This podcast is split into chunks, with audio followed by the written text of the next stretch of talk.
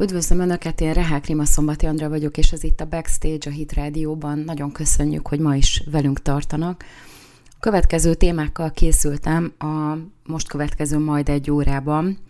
Eltűnő politikusok és politikai merényletek, Boris Johnson, Shinzo Abe és Joe Biden. Ezt egy kicsit jobban ki fogom fejteni, hogy vajon Boris Johnson és Joe Biden hogyan lehetnek merénylet áldozatai. Aztán érdekes téma, hogy tömeges államcsődök fenyegetnek a fejlődő országokban, erre is érdemes egy kicsit több időt vesztegetni. Aztán George Soros megszólalt, hogy mi a terve az amerikai demokrácia megmentésére, és végül nem eszik olyan forrón a kását a svéd és a finn NATO csatlakozással kapcsolatban, mint ahogy gondoltuk elsőre. Erről is fogok egy kicsit beszélni még. Most következik egy kis zene, és aztán utána várom Önöket. Üdvözlöm Önöket, ez itt a Backstage, én pedig Rehák Rimaszombati Andrea vagyok, és nagyon köszönöm, hogy velem tartanak a következő egy órában. El kell mondjam, hogy a YouTube-on megtalálják a februártól mostanáig az összes műsort, ahogy az Apple Podcasten és a Spotify-on is, ahol külön csatorna létezik már a Backstage számára, és hát nyilván a Hit Rádió YouTube csatornáit is szeretném a figyelmükbe ajánlani, az Ultrahangolt, a Hit Rádió Közéletet, ahol egyelőre az én műsorom is megtalálható, és az összes többi csatornát is, ahol minden nap rengeteg nagyon friss és nagyon értékes anyag kerül ki a világhálóra. Egyébként pedig az archívumunkat is érdemes böngészgetni, ahol olyan műsorokat is megtalálnak, amelyeket már nem játszik a Hit Rádió, de ezek mind megvannak, és ezek a nagyon értékes tartalmak, ezek elérhetők továbbra is, hogyha ezzel a kis összeggel, amibe kerül az éves előfizetés, támogatnak bennünket. Ugye a politikai merényletekről szeretnék beszélni. Shinzo Abét nem olyan régen egy szélsőséges, egy kampánybeszéd közben a fényes nappal az utcán lelőtte közvetlen közelről, aki aztán a vérvesztesség következtében a kórházban életét vesztette. És ugye mindenkibe felmerül a kérdés, hogy egyrészt hogyan létezik az, hogy egy ilyen nagy jelentőségű politikai személyt nem védenek annyira, hogy megakadályozzanak egy ilyen merényletet. Ráadásul erről rengeteg elemzés született az utóbbi időben, hogy ez egy titkosszolgálati kudarc,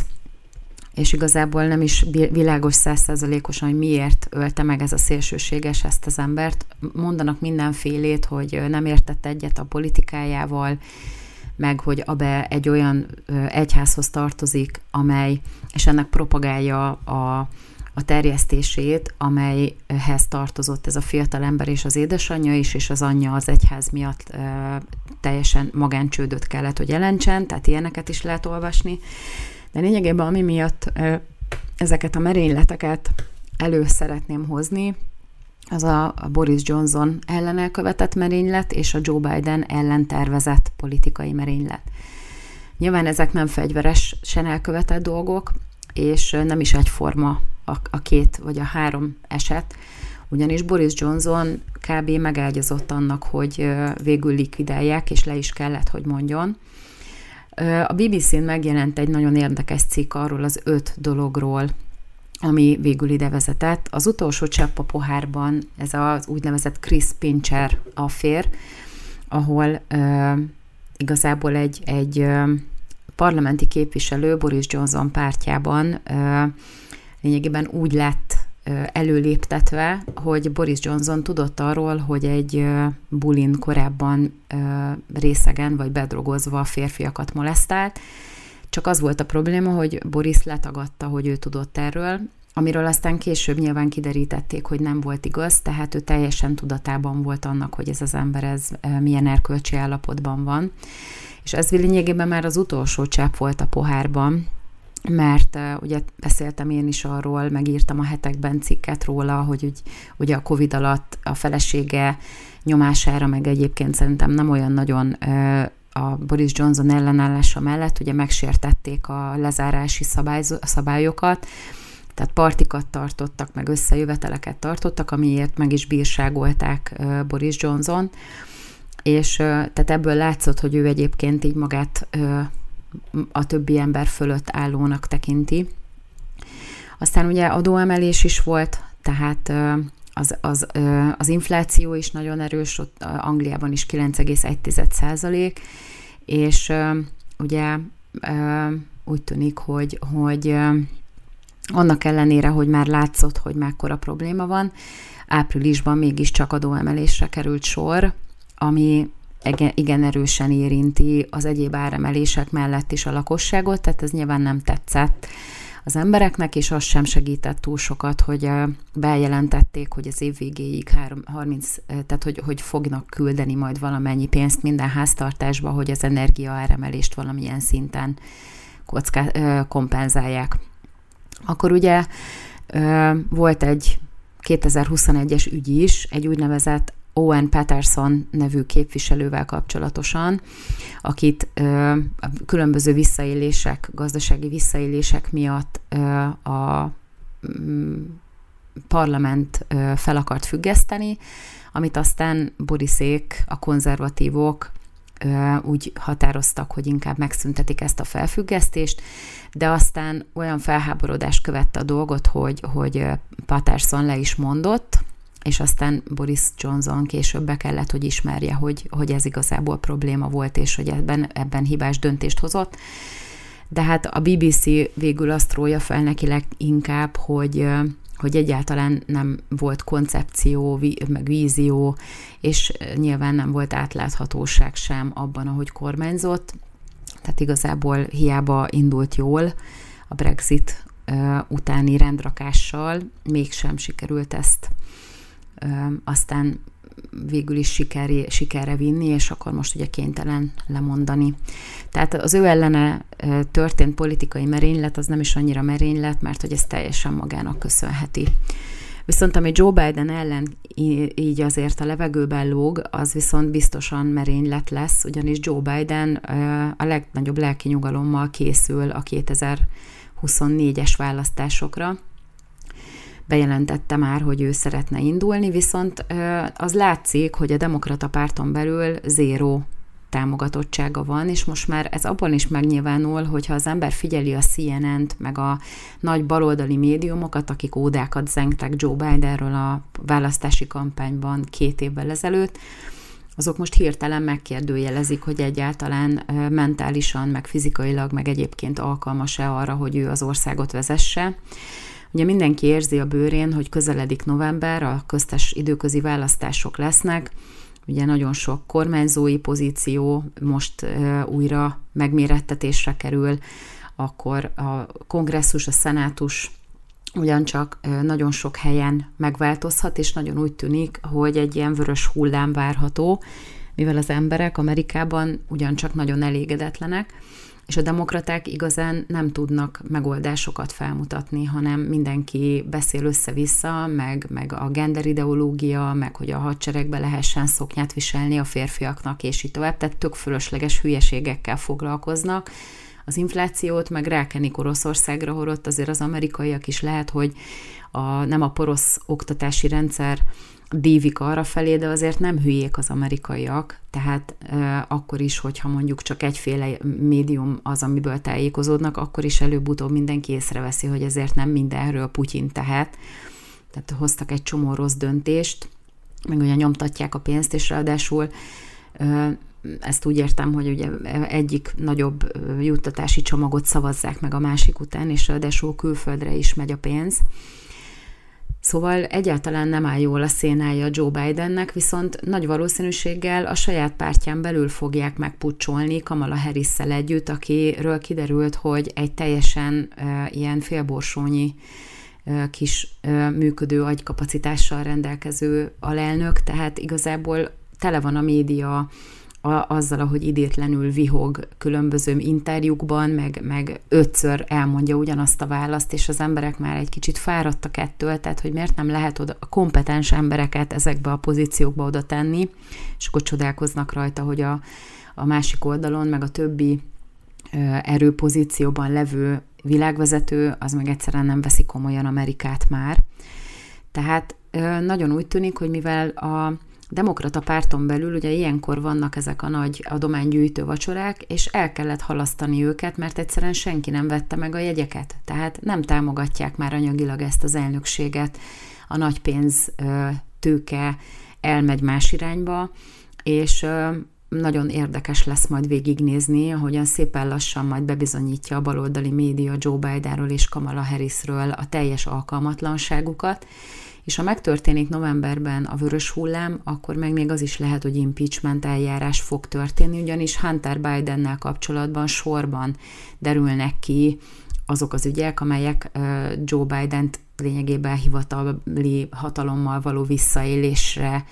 viszik, tehát 100%-os bizonyítékok vannak rá, hogy Joe Biden a saját pozícióját kihasználva anyagi előnyökhöz juttatta a saját családját, tehát őt el lehet könnyen távolítani, és biztos vagyok benne, hogy Kamala Harrisnek is vannak az ügyészi múltjában olyan dolgok, amiket fel lehet erre használni. Ez a nagyon nagy kérdés, hogy akkor ki fog oda kerülni,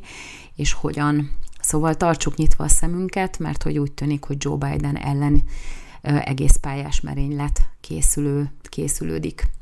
Most lesz egy kis szünet, és aztán utána folytatjuk tovább egy kicsit több gazdasági hírrel. Üdvözlöm Önöket újra, ez itt a Backstage, én pedig Rehák Rimaszombati Andrea vagyok, és Önök a Hit Rádiót hallgatják, amiért nagyon hálásak vagyunk, hogy így támogatnak bennünket. És ahogy ígértem, egy kicsit szeretnék beszélni még a soros gazdasági téma előtt arról, hogy a fejlődő országokban egyik ország a másik után kerül az államcsődnek a szélére. Ugye most lehet látni több országban is, tehát El Salvador, Ghana, Egyiptom, Tunézia, Pakisztán, és hát ugye Sri Lanka is úgy tűnik, hogy ez az emelkedő olajárak meg a gázárak miatt, meg úgy egyébként a világgazdaságnak a jelenlegi helyzete miatt olyan helyzetbe került, hogy mivel kevés bevétellel rendelkeznek ezek az országok, meg nagyon ki vannak szolgáltatva, ezért nem tudják az adósságszolgálatot teljesíteni a világpiacon. Ugye ez úgy működik, hogy az az állam, akinek nincsen a saját iparából, vagy valamilyen, a turizmusból, vagy mezőgazdaságból olyan bevétele, amivel tudja fedezni a kiadásait, akkor kénytelen a pénzpiacon, vagy a nagy szervezetektől, tehát az IMF-től, vagy a Világbanktól hiteleket felvenni, vagy pedig kimegy a pénzpiacra, és nagyobb kockázattal, de mondjuk a kisebb pénzpiaci szereplőktől vesz kölcsön, aminek ugye nagyobb a kamata. És ilyen szinten ezek a befektetők, ezek ugyanúgy be tudnak borítani egy államot, mert hogyha úgy ítélik meg, hogy nem jutnak hozzá a pénzükhöz rövid időn belül, vagy a megalkudott időben, tehát amikor ugye a kötvénynek fizetési esedékessége van, akkor ezek a befektetők, ezek kihúzhatják a pénzt, tehát rákötelezhetik az adott államokat arra, hogy hamarabb fizessék vissza a tőkét és a kamatot is, ami esedékes volna. És ugye azt látjuk, hogy ezekben a fejlődő országokban egyre kevesebb képesség van arra, hogy az adósságszolgálatot tudják teljesíteni. Ugye Sri Lanka az idén az első volt, aki abba hagyta az adósságszolgálatot, tehát nem volt hajlandó, meg nem volt képes fizetni a kötvény kamatokat, ami egyébként abból is következik, hogy olyan állapotba került az a gazdaság, hogy szinte nincsen benne semmilyen tartalék már. Most már ott tartunk, hogy az utcára vonultak az emberek, tehát most már erőszakos tüntetések vannak, és ugye betörtek a kormányzat épületébe is, és úgy tűnik, hogy le fog mondani az államnak a vezetése pontosan azért, mert hogy képtelenek megoldani ezt a problémát. És ugye ez mind annak az oka, hogy júniusban a befektetők, tehát nem az IMF, a Nemzetközi Valuta Alap, hanem a kis befektetők, vagyis hát hozzájuk képest, akik kicsinek minősül, kivonták a pénzüket a pénzpiacról, tehát óriási összegeket kértek idő előtt vissza, ami azt jelenti, hogy ezek a kis országok, ezek teljesen fizetésképtelenné kezdenek válni. És ugye, hogyha fizetésképtelenség van, akkor ez egy politikai bizonytalanságot is teremt, tehát lényegében ezek instabillá válnak ezek a régiók, és ugye Tunézia, Egyiptom, lényegében olyan országok, ahol azért teljesen más a kultúra, mint nálunk. Tehát, hogyha Görögországban fizetésképtelenség alakul ki, az talán nem annyira nehezen kezelhető, főleg úgy, hogy az Európai Uniónak és az Eurózónának is a tagja, mint mondjuk Sri Lankán vagy Egyiptomban. Tehát ez is nagyon meg tudja nehezíteni aztán a krízisnek a megoldását, hogyha hatalmas régiókban, a fejlődő országokban fizetésképtelenség alakul ki. Ugye már most is azért tüntetnek az emberek, mert hogy nincsen élelmiszer, nincsen benzin, nincsen alapvető szükségletekhez szükséges jószágok sincsenek, tehát nem tudják az emberek az alapvető szükségeiket betölteni, és ez mind arra fog menni, hogy egy idő után elindulnak abba az irányba, ahonnét remélik, hogy ezeket a szükségleteiket be tudják tölteni. És ugye nem akarjuk, hogy ide Európába jöjjenek, nyilván Sri Lankáról nem valószínű, hogy ide fognak jönni, de ettől függetlenül ez olyan régiókat is instabilitásba tud vinni, ahol jelenleg még azért relatíve stabil a helyzet, és ezt nem kellene megvárni. Szóval érdemes erről is egy kicsit gondolkozni, és itt pedig még inkább nagy a felelőssége mind Amerikának, mind pedig az Európai Uniónak abban, hogy eszkalálják gazdaságilag is ezt a konfliktust, és lényegében hogy a németek saját magukat lövik a leginkább lábon, de ez olyan mértékben befolyásolja ez a krízis a világ többi részét is, ami nem kívánt nyugtalanságot fog okozni. És hogyha az egész világra kiterjed, akkor igazából nem lesz hova menni. Viszont ezt nem kéne megvárni. És megint következik egy kis szünet, és aztán utána folytatjuk tovább. Üdvözlöm Önöket, ez itt a Backstage, én pedig Rehák Rimaszombati Andrea vagyok, és nagyon köszönöm, hogy velem tartanak a mostani egy órában. Ha esetleg lemaradtak volna a műsor elejéről, akkor ezt a műsort a Hit Radio szerdán délután 3 órakor megismétli, és elérhetőek az én műsoraim most már az Apple Podcasten és a Spotify-on is, és a Hit Radio közélet csatornán is közzé fogják tenni majd videó formátumban ezt a felvételt. Szóval lehet böngészgetni, mindenki a saját életritmusának megfelelően újra meg tudja hallgatni, hogyha esetleg lemaradtak volna bármelyik részéről. És hát ahogy mondtam a beköszönőben, Sorosról is kell egy pár szót szólni. Ugye megtörtént a legfelsőbb bíróságban a döntés a Ró kontra véd ügyben, és úgy érezte Soros, hogy ezzel kapcsolatban meg kell, hogy nyilvánuljon, mert hogy az a téves kényszerképzete van, hogy ha nincsen meg az abortuszhoz mondjuk valakinek a jogi lehetősége, akkor azzal veszélybe kerül az amerikai demokrácia. És ebből is látszik, hogy ez az egész abortusz kérdés, ez egy totális őrület, tehát itt sem a józanész az, ami meghatározza a dolgokat. Ugyanis ez egy paradox dolog, tehát miért lenne veszélyben a demokrácia azzal, hogy valakinek joga van meggyilkolni a meg nem született gyermekét, egyáltalán nem függ össze a két dolog. Minden esetre Soros egy rövid kis szösszenetben megírta a véleményét ezzel kapcsolatban, és az ő terve a demokrácia megmentésére az, hogy a köztes választásokon, tehát ami most novemberben fog majd megtörténni, a demokratáknak el kellene söpörniük a republikánusokat. Ráadásul, hogyha ez megtörténik, akkor annak az kell a következő lépése, hogy legyen, hogy eltávolítják a legfelsőbb bíróságból a szélső jobboldalinak nevezett konzervatív bírókat, akik ugye most 6-3 arányban eléggé nagy többséggel vissza tudnak fordítani egy csomó olyan döntést, ami egyébként jogi precedenseken keresztül lényegében jogszabályi hátteret teremt nagyon sok olyan dolognak, ami a konzervatív látásmód szerint egyáltalán nem korrekt és nem is helyes. És hát úgy tűnik, hogy belendültek a legfelsőbb bíróságban, ugyanis nem ez az egyetlen egy ilyen szenzitív kérdés, amivel kapcsolatban valószínűleg vissza fogják vonni az elmúlt időszakoknak a szerintük hibás döntéseit. Most ez egy másik kérdés, ebben még lehet, hogy egyet is érthetünk Sorossal, hogy a legfelsőbb bíróságnak Amerikában túlságosan nagy a jogköre, túlságosan sok hatalma van arra, hogy ilyen témákban akár jogszabályi háttér nélkül, tehát törvények nélkül is tudják a jogi környezetet szabályozni, de ez ettől függetlenül mégsem, tehát valószínűleg nem ez a megoldás, hogy akkor lőjük le őket, meg távolítsuk el őket a hivatalukból. És ezt most azért mondom, nyilván nekem is magam felé hajlik a kezem, mert most konzervatív többség van, és újra vissza tudunk térni egy csomó mindenben a természetes életfelfogáshoz, ugyanis a vókizmus, a demokrata párton belül a szélső bal lényegében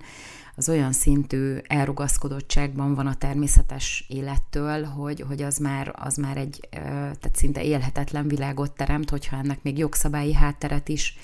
létrehozunk. És igazából ugye azzal kapcsolatban is akartam Sorosról beszélni, hogy ő neki egy ugyancsak nagyon sajátos elképzelései vannak a demokráciáról. Az azt jelenti, hogy a demokrácia az akkor jó, meg akkor működik jól, hogyha az ő terveit és az ő koncepcióját támasztja alá. Magyarul legyen mindenhol központosított hatalom, legyen mindenhol megteremtve a jogszabályi háttér, amiben ugye az is beletartozik, hogy mondjuk van egy globális minimumadó, ami mindenhol egyformán érvényesül, tehát egy üzletember számára az a legjobb, hogyha minden országban, ahol ő üzletelni akar, ugyanazt kapja, ugyanarra számíthat,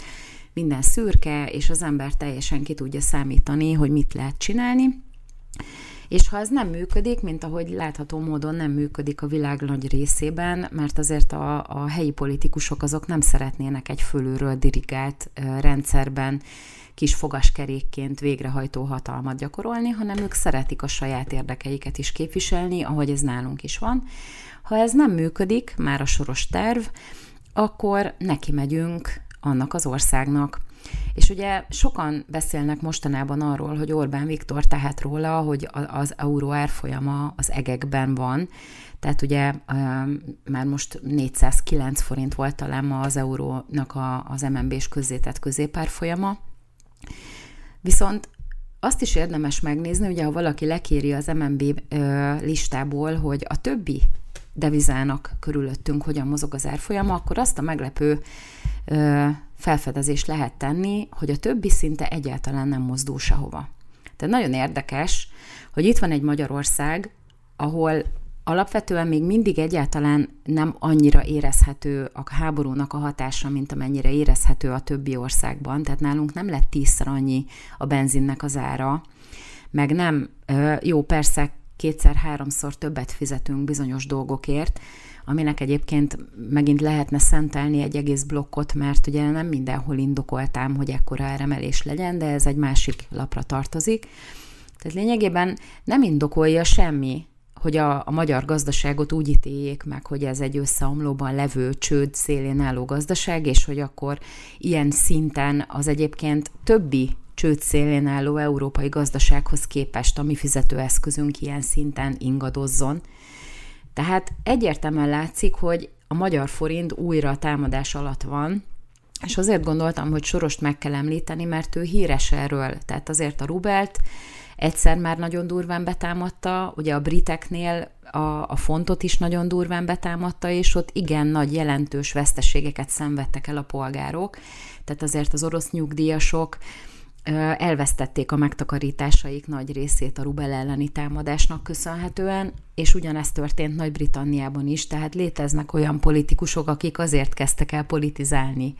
mert megtörtént az a bizonyos fekete péntek Angliában, vagyis Nagy-Britanniában, tehát legyünk résen, és ne a mostani kormányzatot hibáztassuk azért, mert betámadták a forintot. Tehát ezek a pénzemberek, ezek az üzletemberek olyan mennyiségű likvid eszközzel rendelkeznek, hogy a világpiacon, ahol a magyar állam is alapvetően hiteleket, vagyis tehát kölcsönöket próbál felvenni,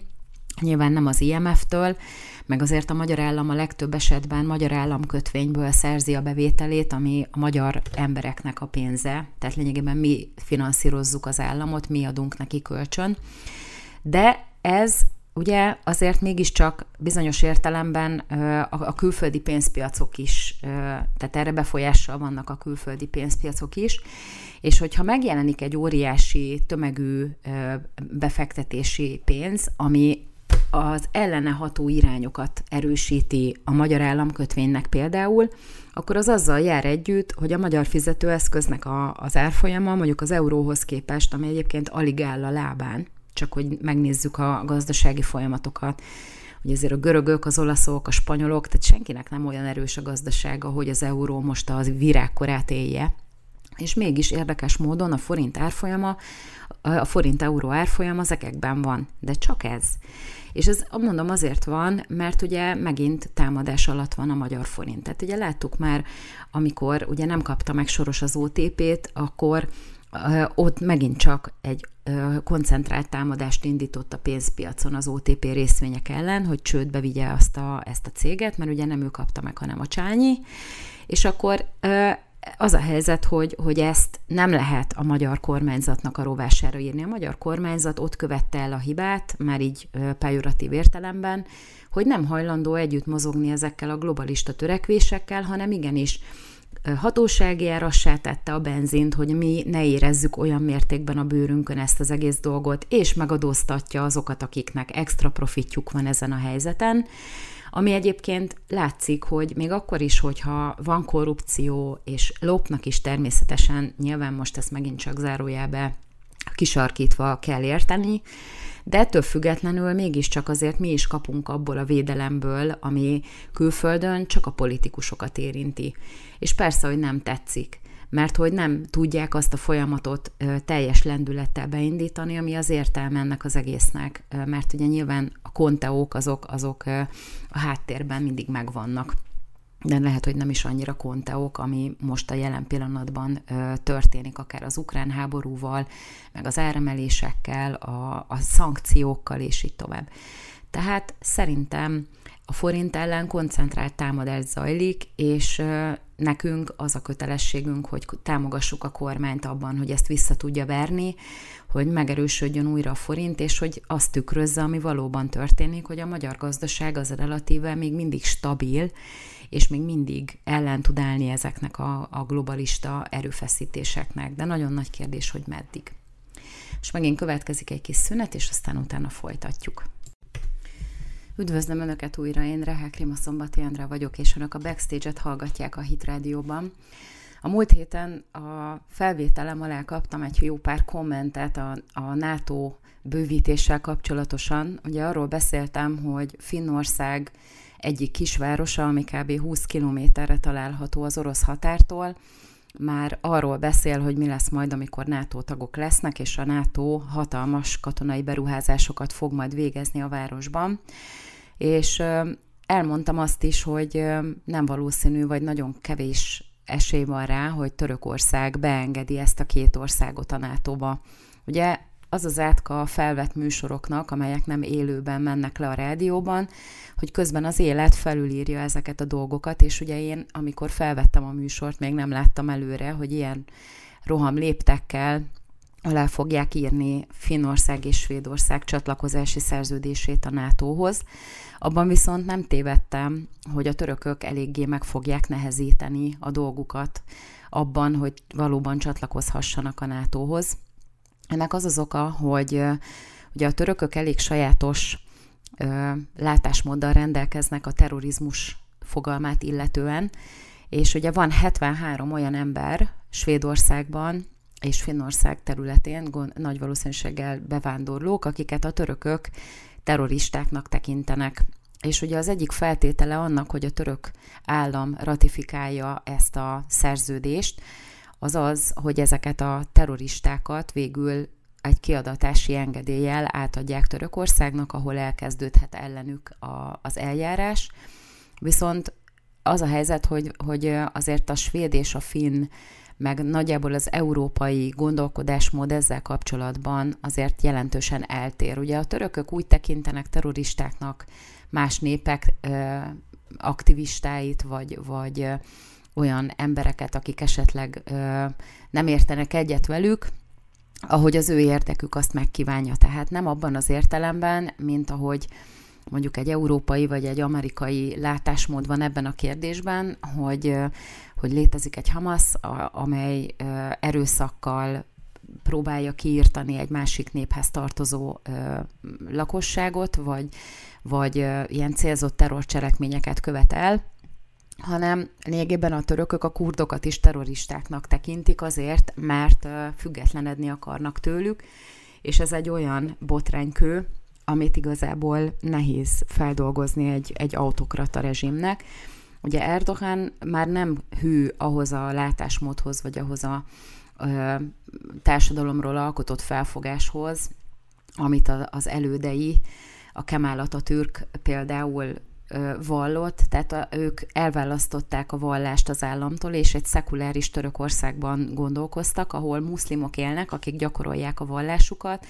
de ez a vallási meggyőződés ez nem befolyásolja például az államnak a működését különböző akár gazdasági vagy egyéb ideológiai kérdésekben. És amikor ugye Erdogan hatalomra került, akkor ezt gyökeresen megváltozott. Ugye Erdogan eléggé radikálisan komolyan veszi azt, hogy ő iszlám hívő. Ugye a felesége, talán ő volt az első nagyon hosszú ideje, tehát az Oszmán Birodalom felbomlásához képest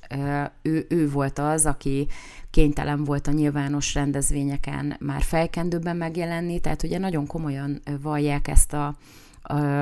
hitet a jelenleg vezető politikusok Törökországban, és ez áthat lényegében minden mást is, tehát a döntéseiket nagyon nagy mértékben meghatározza, és ugye ez a birodalmi törekvés, ami megvan Erdoganban, ez szinte egyértelműen felismerhető minden egyes külpolitikai lépésében is,